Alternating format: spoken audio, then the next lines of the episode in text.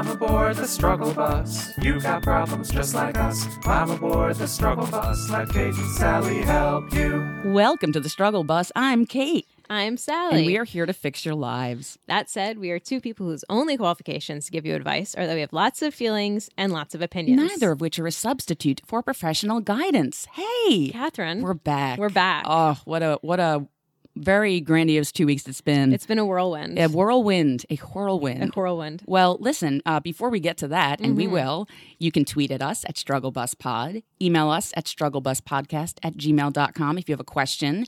And if you would like to join our secret Facebook group, you can email us at the same address with you, uh, the address you log into Facebook with, and we will add you. I'll put it in a separate email from the questions, and please let us know in the subject line. Instagram.com slash the struggle bus pod. Use the hashtag StrugglePodBuds420 to find a struggle buddy. Go on to strugglebuspodcast.com to check out my amazing timestamps, which I invented, and to to uh, get the click to log in to become a VIP member where you get a monthly bonus episode and a cool thing in the mail. Yeah, we'll send you a thing in the mail, and you get an archive of all the bonus episodes we've recorded. And there's a hell of a lot of them. Hell of a lot. Hell of a lot. Like 18, 17? Something like that. All right. Tweet at Sally T. Tweet at me at SBK Heller. Hi. Hey, Is it opening jibber jabber? I think it is. It is. All right. Well, uh, it has been so long. Um, huge thanks to Molly Knefel, who stepped in when I was having my first of many infrastructure week, Uh huh. first of two.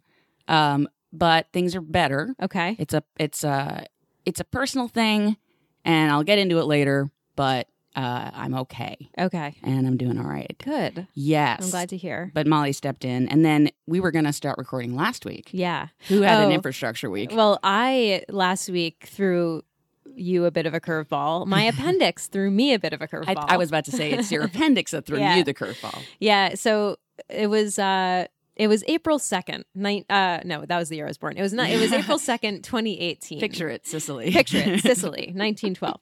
Um it was my 39th birthday, Catherine.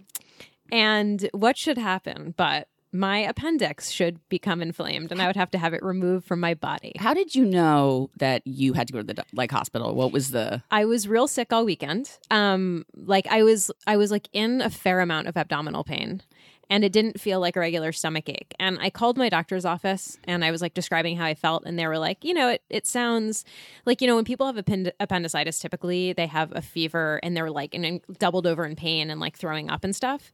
None of that was happening. Mm. So I just chilled. I didn't chill. I actually went home to New mm-hmm. Haven for Passover, led a Seder, all while feeling terrible. I hadn't really eaten in days. I had no appetite. Monday morning, I was like, it was my birthday. And I was like, you know what? I'm going to give myself the gift of going to the doctor. So I went to the doctor and she touched my tummy a little bit. You know, they poke around the old tummy. And she's like, you know, you feel like a little tender. I'd like you to get a CAT scan. So let me tell you about getting a CAT scan, which maybe you've had for your abdomen. I hadn't. You drink this stuff, which is like, actually, it was like lemonade. It wasn't too bad. It's contrast dye, you know? I've had that. Yeah, Yeah. it's not good. It's like, it's like compared to stuff I've had to drink for other tests, like it could, it- it was okay. My preference would be to never drink it again. So you you have drink to have a lot of it, You have to have a lot of it. And I thought I was being a hero by pounding it, but the thing is, it has to make its way like through your body in order to like reach the part of you that they need to scan. So I, I went there at like nine thirty, and it took them until like one. I was there like just waiting for it to just like make its way through my body. Anyway, they took a CAT scan and they were like, "Okay, you have appendicitis." Wow. So I went back to my doctor, um, and the there was a surgeon there, and he sent me to Mount Sinai, and uh, there I was, and Wow. and I and he complimented me on my high pain tolerance, um, because he was like most people, you know, would would be like doubled over and stuff, but I I was thinking about it, and I think that um. Because I get migraines and I find them so excruciating, anything that isn't that painful, I'm like, this is walking around pain. Turns Yeah. out appendicitis, not walking around pain. Yeah. Get no. that taken right out. No, take that right that out. right out. Oh, it's Yeah. weird. That I thought they could tell just by I don't know regular X-ray, but no, I guess not. Yeah, I don't know how, how that works. I don't know why sometimes they need to. why I say that. Yeah. I know, but it, they should be able to. I feel like I don't know. There's like a lot of um, hassle to go through to be told that I was just going to have it taken out. But I guess they need to diagnose me properly. um, but I, I was able to go home that same night, and um, like I made it by like 15 minutes. Like I, I had 15 minutes basically to be able to leave. And I'm just gonna say it. They don't let you leave until you can pee. If you're ever in the hospital, that's the thing. And I was in this recovery room that closed at like 10:30 or 11 or something like that.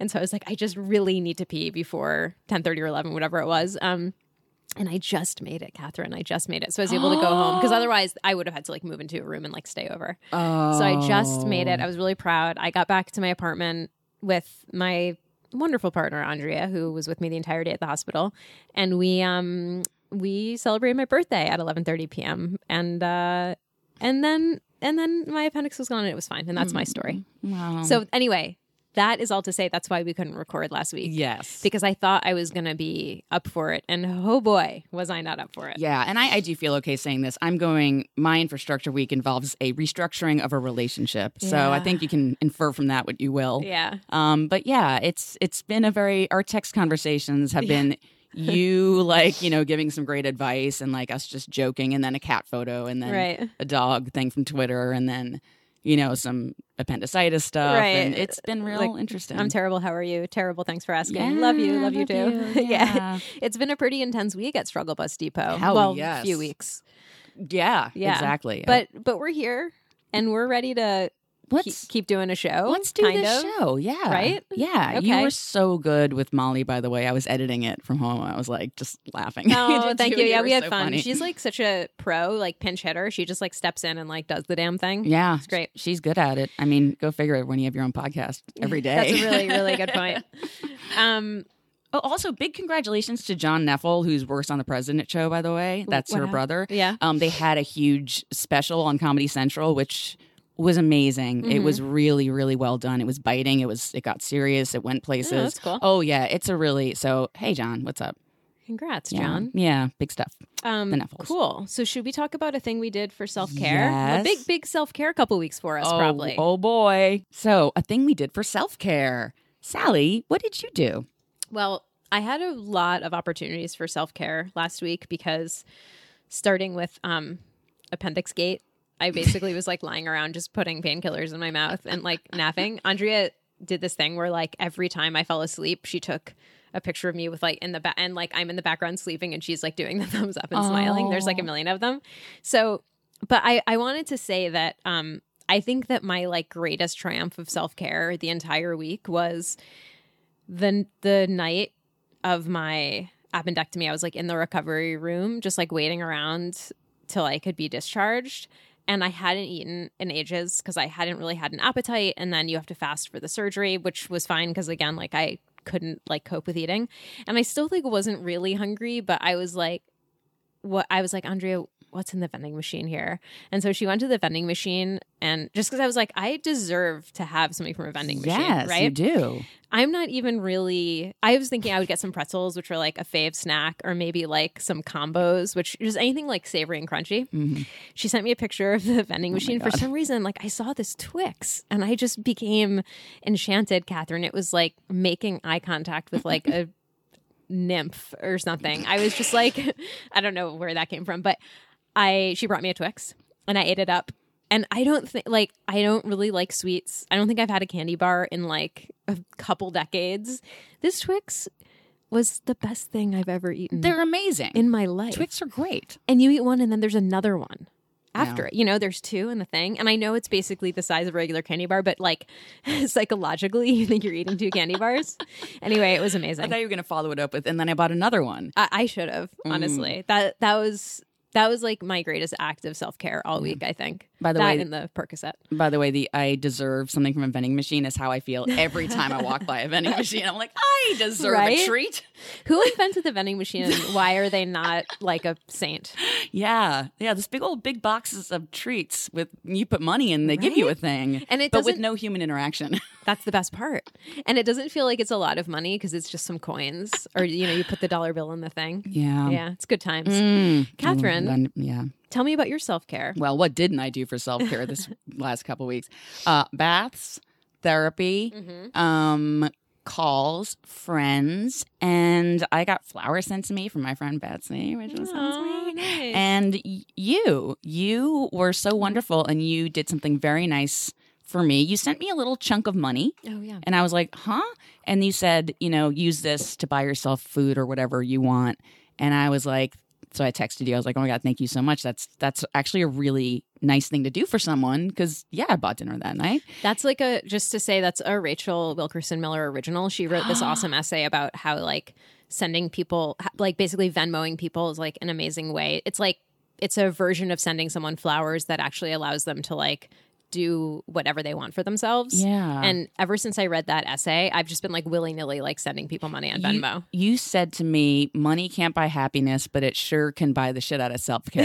it's so true. and it was really sweet of you. Oh. And so I've just been, you know, taking care of myself um, and having conversations and doing things. Uh, my theater company's been extraordinary help. I, you know, still am in the show. I can't.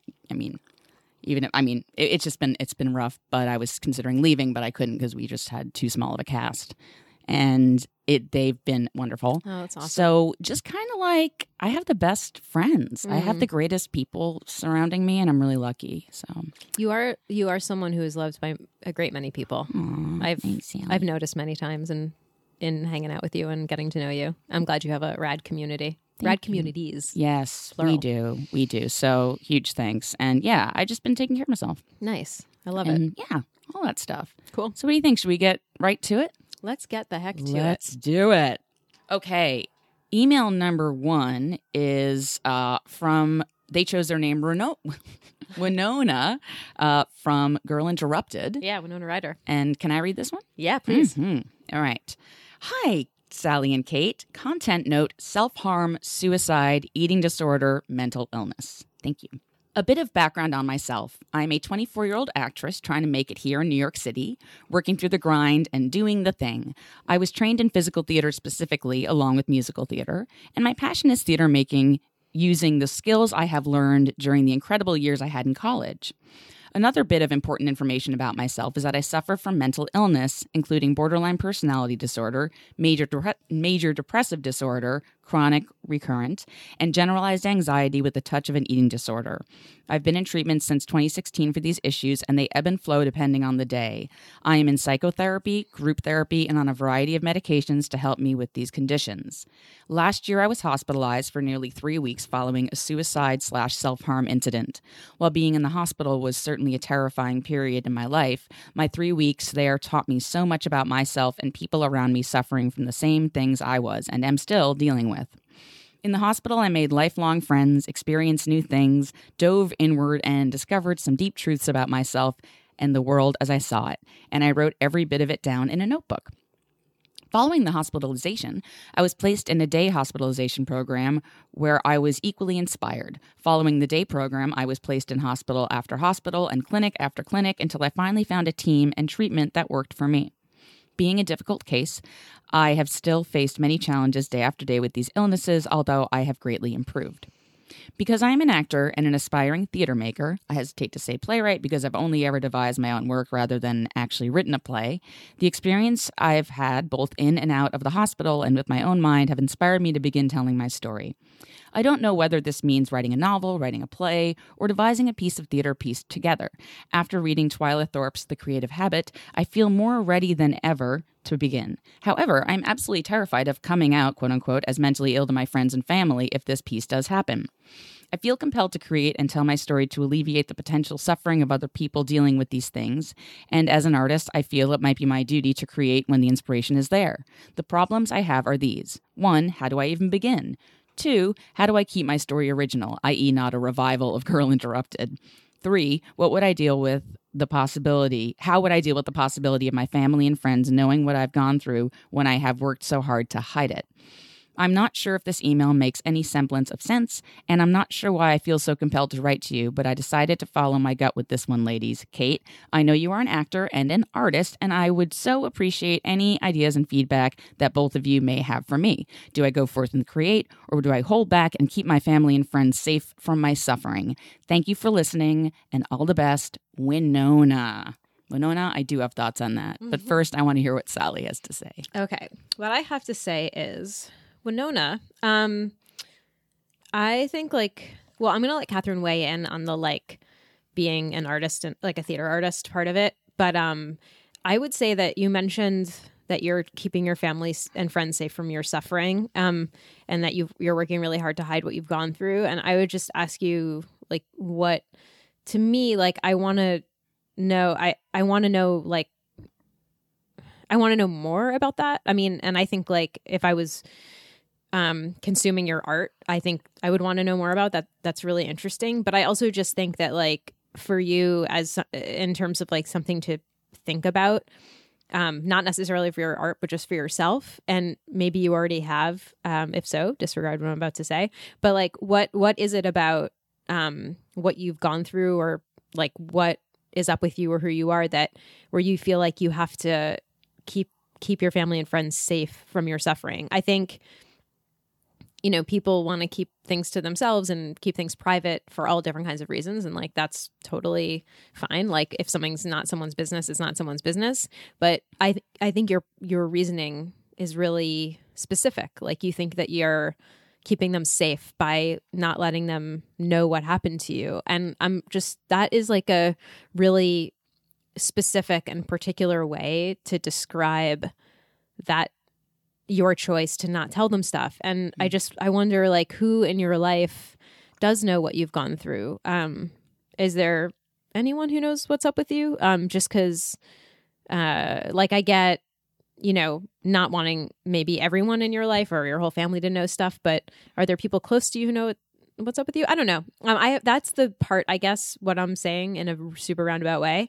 What i'm saying is that is the part of this that i have a lot of questions about because it's also like it's this really interesting not like paradox but it's like you haven't told people close to you what you've gone through but you want to like tell audiences which is and but like the middle ground isn't there which is really interesting and i think that that's like I, I also understand that. I don't think it's like weird, uh, but it's like specific. So anyway, my point is I would encourage you to like get involved with thinking about that.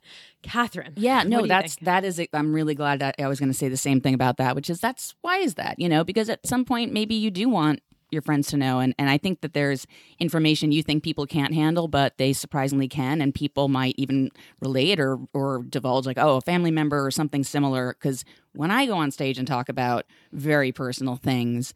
I get nothing. I'm actually always overwhelmed by the people who come to me after the show who are like wanting to talk about their things. And there's a sense of relief when the truth is out. You know what I mean? Um, so I did a one woman show 10, mm, eight years ago about my father Mhm. and I I knew my family was going to be there, not my dad, but um I was I was most worried about my mother coming because it's hard to hear these things, I'm Yeah. sure. And everything I did check with all the family members that it was okay I was saying. But it was just my mother that was one of the hardest performances because they love you and mm-hmm. they your family members I listen, I don't know you, but I I'm sure your friends won't judge you and your family loves you. If people react strangely or it's off-putting, it's because maybe they didn't know you were in so much pain. It can be an uncomfortable thing to tell people and if they have a reaction that's not something that you would want, it doesn't necessarily mean they're angry or mm-hmm. scared. Maybe they're just sad that you've gone through so Yeah. much. So, you know, that's the first thing to think about. But you don't have to tell them. You can start doing, okay, let's start with number one. How do I even begin? Mm-hmm. Do you go to storytelling shows? Are you comfortable just maybe trying out some stories in front of mm. strangers? Mm. So like and also they're not filmed. So like you don't need you don't need to tell anyone yet that you don't want to. I find that doing it in small audiences helps me talk about a thing, helps mm-hmm. me curate a story. Mm-hmm. I have a wonderful opportunity now that I'm in the New York Neo Futurist that every week I get to write about my life. And I say get to, not have to, but there's times where it feels like a little bit of a chore. And that's after years and years and years of being a writer, but also going to storytelling shows, consuming art. Like, start small. Mm. Don't start big. Start small. You do you. I highly recommend that. You can also, uh, oh yeah, I want to go back to consuming art. Go to shows about these things. Try to find another play out there that might relate to you and see how they tap- tackle a topic. Or if there's a performer who it talks about their mental illness, maybe go see one of their shows, you know? So there's so many different ways to start, but consume and start creating. Very small. Two, your story is your story. You're the only original story that you can be. Mm-hmm. I was worried my solo show was going to be too similar to this show, solo show or the next one, but they never are the same. They can't be. Yeah. That's your story. And, you know, listen, and I don't even know if it's, you're going to write a solo show, but if you are, or even with other people, how on earth would your story not be original? So don't worry about that. Mm-hmm. And also get a good director if you get to the point where you're ready to release it. Get a creative team that you trust because mm-hmm. people will tell you, like, ooh, this scene's not landing. It's a little bit too much like mm-hmm. this. You know, just trust trust in your art. And three, deal with the possibility of family friends knowing. I know we kind of covered that.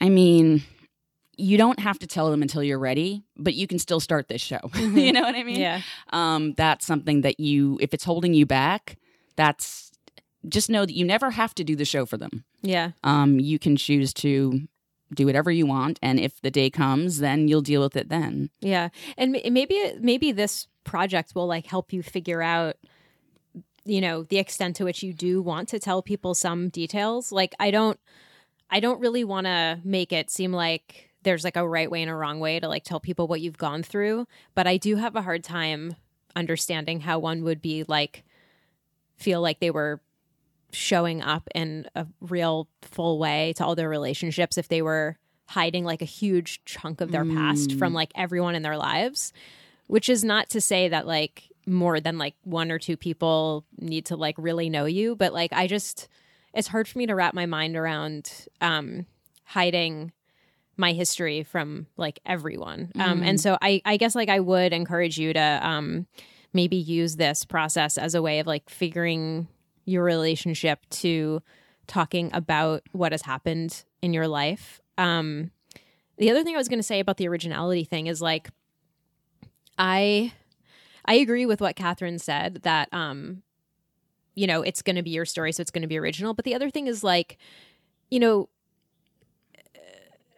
I love like stories that take place in dystopias. I'm not going to like not read one because it's been done. I'm going to be like, "Ooh, another story about a dystopia." Right, That's yeah. good. You know, like oh, another crime podcast. Ew. right exactly that's the thing i mean so it's like for me like if the thing is good um i'm gonna wanna consume it it doesn't matter if it's like this quote unquote the same thing I've seen a million times. I mean, you know, if I was a big fan of Girl Interrupted, I would be like, please, which it was fine. I saw it when it came out. I liked it. But I'm just saying, like, if I was really into it, I would be psyched that there were like more things like that, you know? And I understand you're asking about mm. like not wanting to do something that's like derivative and something like that. And I think that, like, as someone who is like not really an artist at all, um, I don't really know what I'm talking about. But I just, my guess Oh, is that you've like, dabbled in acting, Sally. I know this. Well, I okay. spoke to your family. well.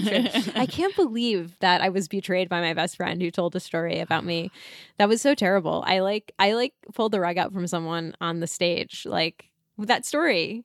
That that Wizard of Oz story. yeah, you pulled the rug out from someone. Well, like I mean, not literally, but like Oh, I oh, just oh. I just like threw them such a curveball on stage. I'm such a monster. Anyway, Mm. point is, um, like other than my uh storied acting career, I don't have that much experience as an artist, but my impression is that you know working on like maybe you're not gonna like the second you sit down to create something you know from whole cloth create something that's like original and like does everything you wanted to do and is dynamic but like it's a process of and you said you've devised work before so like you know it's it's a process and you'll work on it and maybe you'll be able to get feedback and you know reshape things like catherine said and eventually you will have the thing that you feel like is not a revival of girl interrupted but maybe has things in common with it because it's like a story that you like or admire but is your story and has like all the stuff about you. But i just i think it's a process that you have to like just you have to just like lean into it and know that it's gonna take a while yeah, I did a one woman show about a parent. Tell me that hasn't been done before. You know, there's the uh, only one one one person shows are only about parents I mean, but if we're being honest everything's about parents like no one has ever created art that wasn't about their parents let's just be clear oh man but um yeah i mean listen yeah I, I think that you should go for it go forth and create and you don't ever have to show them the show but does, don't let it stop you from at least writing it Mhm. Yeah, and you can also do the thing where like you find ways of like making art that's about your experience without being maybe it's not like literally representative in like a totally naturalist way and there's like some weird dada shit in there but you know what it means i don't know but yeah do your thing create something amazing and uh, get an egot and tell everyone it started with us Yes. And put me in it if there's an extra role. yeah sure yeah we're available for walk-ons and yeah. Walk ons Catherine does boat um, christenings. yeah and catherine does um, voice work so Yeah. Accents and whatever we can foley sound effects for you I will do voiceover for you. yeah so uh, what we're saying is please employ us okay so good luck winona with your work. Thank work you, Winona. All right. Email number two. Okay. Email number two, they say, I'd like something from a high fantasy series, maybe Arwen from Lord of the Rings or Ooh. Daenerys slash Sansa from Game of Thrones. I'd like to make the executive decision that we go with Sansa because Sure. I don't think we've ever used that before, and Sansa is just the raddest. Fantastic. Okay. Cool. Hi, Kate and Sally. I'm going through a difficult breakup and could use some advice on processing the relationship and being without it now. He and I were each other's first real relationship, and we loved each other deeply and passionately. We're both in our very early 20s and go to college together, and the relationship lasted about one and a half years. It's about a week after the breakup now, and I'm absolutely heartbroken. We both loved each other more than we've ever loved anyone. We used to talk all the time about getting married someday and sharing our lives together, and our life and career plans aligned quite well for this. He was there for me during some of the most difficult times of my life, and our lives became very interwoven. We laughed a lot together, and being with him felt incredible. But as you might expect from us breaking up, we had some problems. We had a very hurtful and destructive cycle that we couldn't seem to stop no matter how many times we talked about it. For some reason, I'm still trying to figure it out. He seemed to set off my anxiety fairly often, causing me to act either distant or over emotional. He would typically react to this with frustration, usually avoiding slash ignoring me or bluntly telling me that he didn't want to be around me. This would make my anxiety much worse, and it usually ended with him leaving very stressed and frustrated, and me crying and feeling abandoned. He also told me sometimes that he had trouble seeing me as a friend. We're very different people. In the last few weeks, it became overwhelming, and I started having thoughts of wanting to break up. We were both very conflicted and didn't know what to do. Then last week, after another bad incident, we broke up. I immediately regretted it and tried to talk to him, but he was firm in that the relationship was making him unhappy and it was too hurtful for both of us and we needed to move on. It ended as well as one could hope. We thanked each other for everything and both expressed that part of us would always love each other.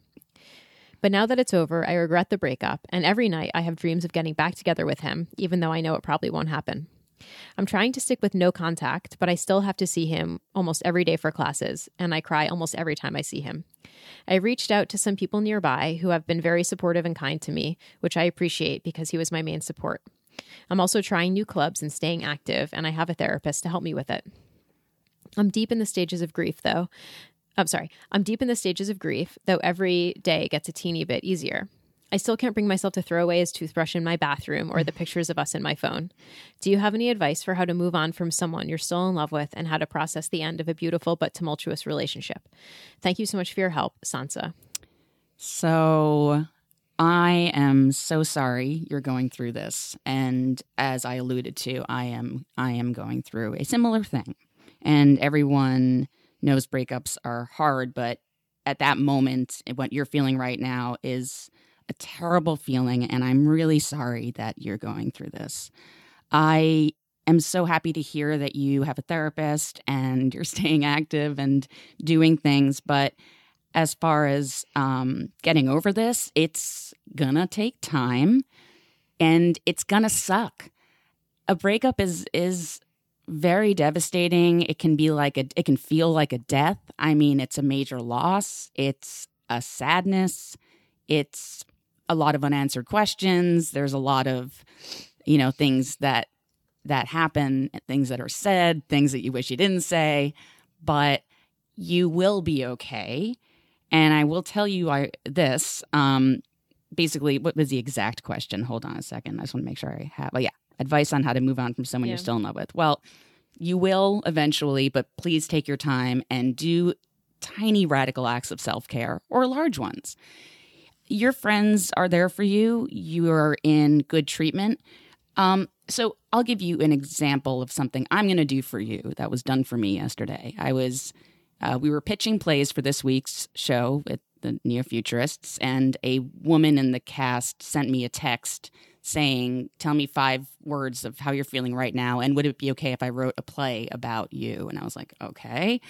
And I said, Okay, you can do that. I just, you know, and she got up there to do it last night, and it's this really beautiful dance mm. play that everyone's in with me, and it's called Coming into the Well with You. Mm. You know, when someone's in a well and they're feeling it, yeah. or crawling into the well with you. Either way, crawling's better. and it ends, I mean, it's really, really, really beautiful. And it ends with like this hug. And while she's pitching it, there's tears just pouring. I didn't even bother like wiping, like they're just mm. pouring down my face because at that exact moment, I could only think, how did I get so lucky? Mm. How I have wonderful friends. I didn't feel lucky at the time, but at that moment, I was like, I am so loved. Mm. And it is really important. So tonight, you'll be listening to this tomorrow, but tonight we're doing Wednesday. Mm-hmm. It's Wednesday. We're not doing Wednesday. I might bring. it's Wednesday. Tonight, I'm going to take a few minutes out after I post the episode and I'm going to think about you and send you love and light. I don't know you, um, but I'm just want you to know that I will be thinking of you tonight and sending you all of my love mm. and and a hug from afar. Because as each day gets easier, and it does, you start to see the the sky opening and the cracks and all that stuff. But there's really nothing I can tell you right now other than it's going to take some time. But I'm thinking of you. Mm. Yeah, um, Sansa, thanks for writing in. Um, I'm really sorry you're going through it. I think that breakups have this really unique property, which is that I, I really think the only thing that helps is time, but every second feels like a goddamn eternity. So, like, a week feels like it's like five lifetimes ago, even though a week is not really that much time in terms of like healing emotionally. Um, and it's just the most, I the most dreadful feeling. I'm just really sorry that you're going through it.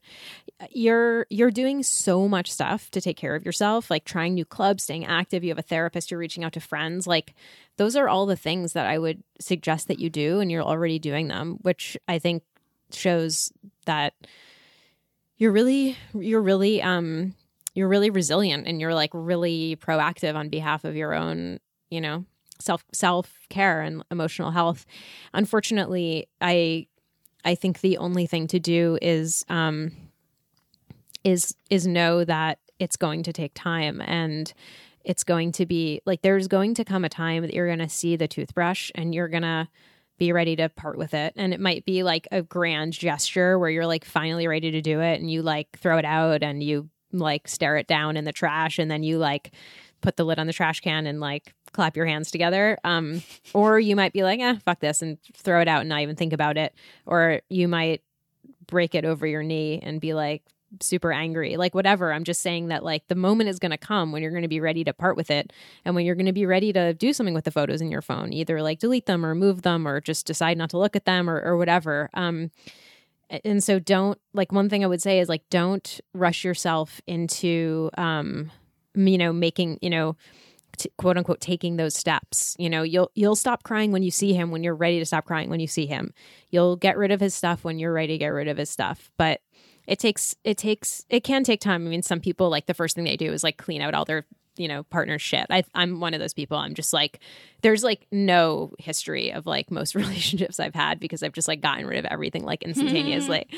But like other people hang on to stuff or for a little while or for a long time and i think that's totally cool too. I think it's great you're doing no contact. I think that that's like it's like so rare that like when we give advice on this show that i feel like there's any advice i would give that feels like definitive and necessary for every situation. But the no contact after breakup thing, I just feel like is the one that is like, you're going to need to do this, yeah. you know? And obviously, there's times in the aftermath of a breakup when there's contact because you're like working stuff out or figuring stuff out or, you know, achieving some kind of closure or whatever. But at a certain point, as you know, you know, you have to take a break and you're doing that. I just, you're doing all of this stuff.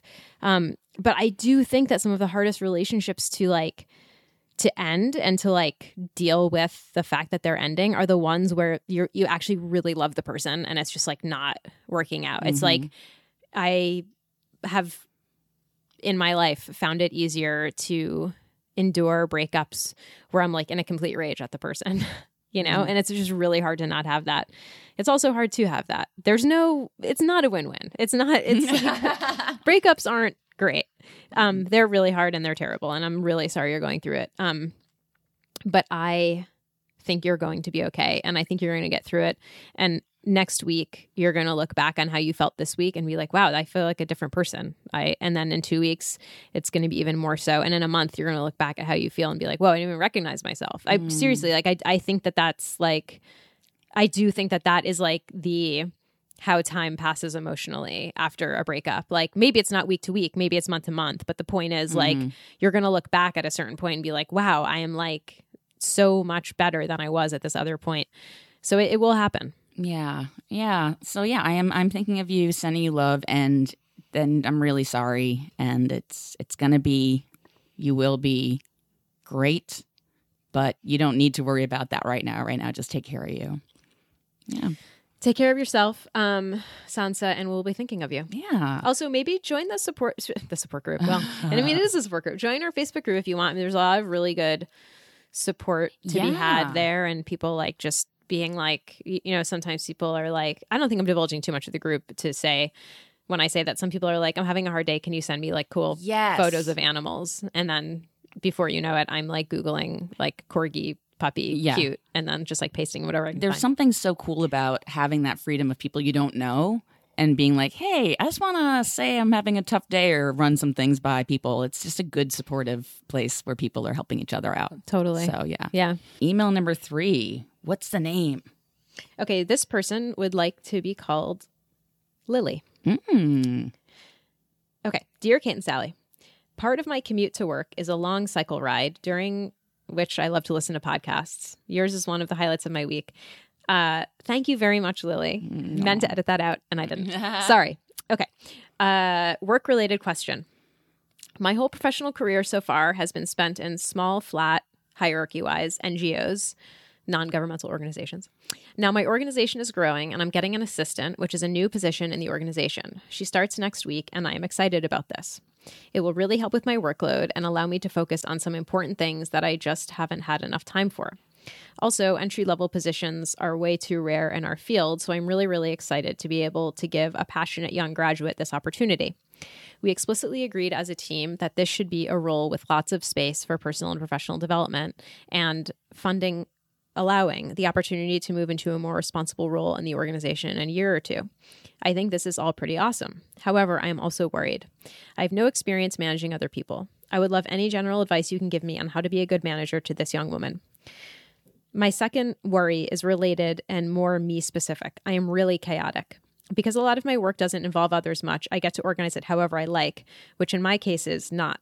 My planning, to-do lists, etc. are mostly in my head. I'd like to say this works for me, but it really doesn't. I keep trying and then abandoning organizational systems. I forget things, have trouble focusing on one big thing at one on one thing at once. Can't prioritize unless there's a deadline heading straight for me at full speed. Have no conception of how long most tasks will take me, even if I've done them many times before.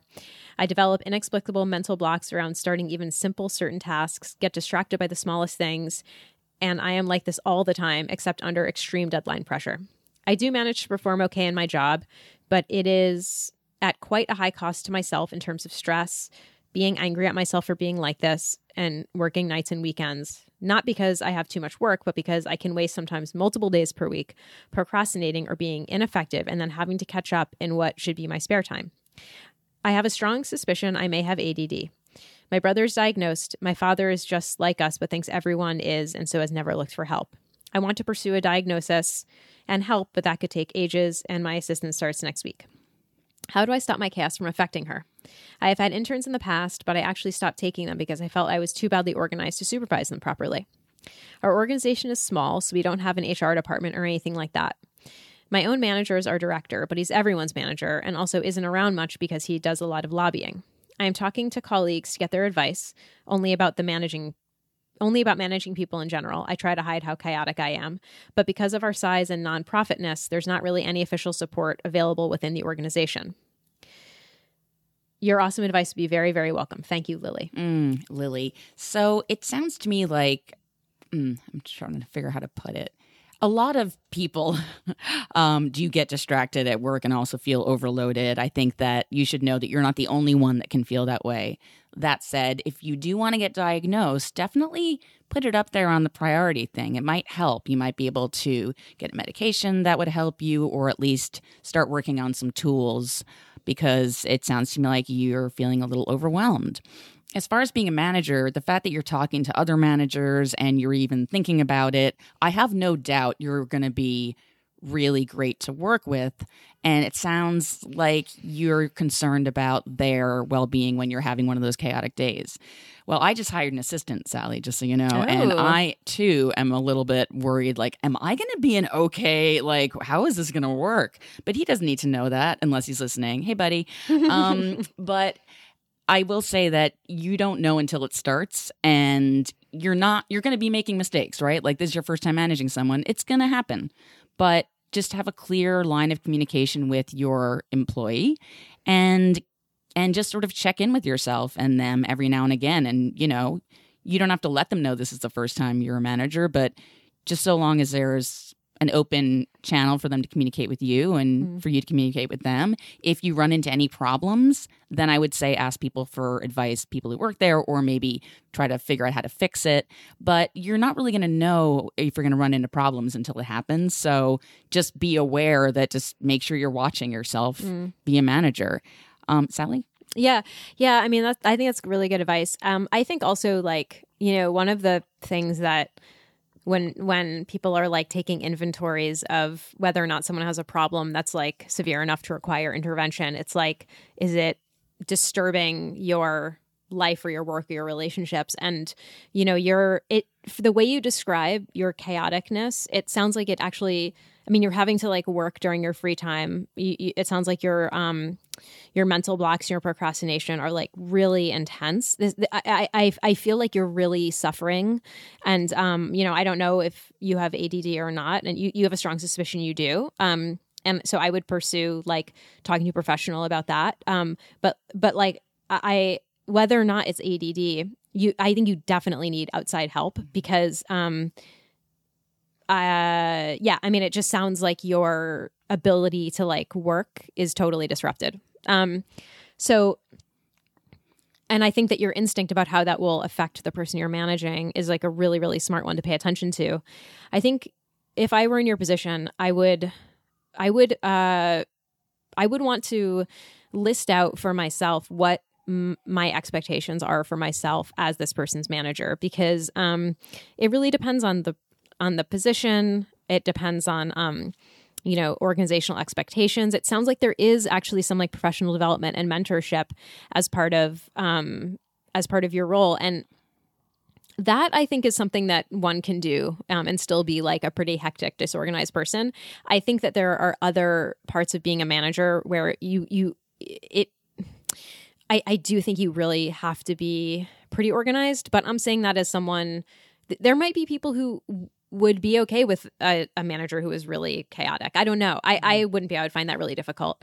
But I think that like one thing you have to know is like really specifically what you are doing as this person's manager. And if it means like checking in with them once a week for 30 minutes, like make sure that that's in your calendar and make sure you never miss it. If it means, um, you know, never being late to stuff, but you're always late, like that's a thing you have to address. Like, but I, I guess what I'm saying is figure out exactly what it means so you can then figure out exactly how you're going to accomplish all those things.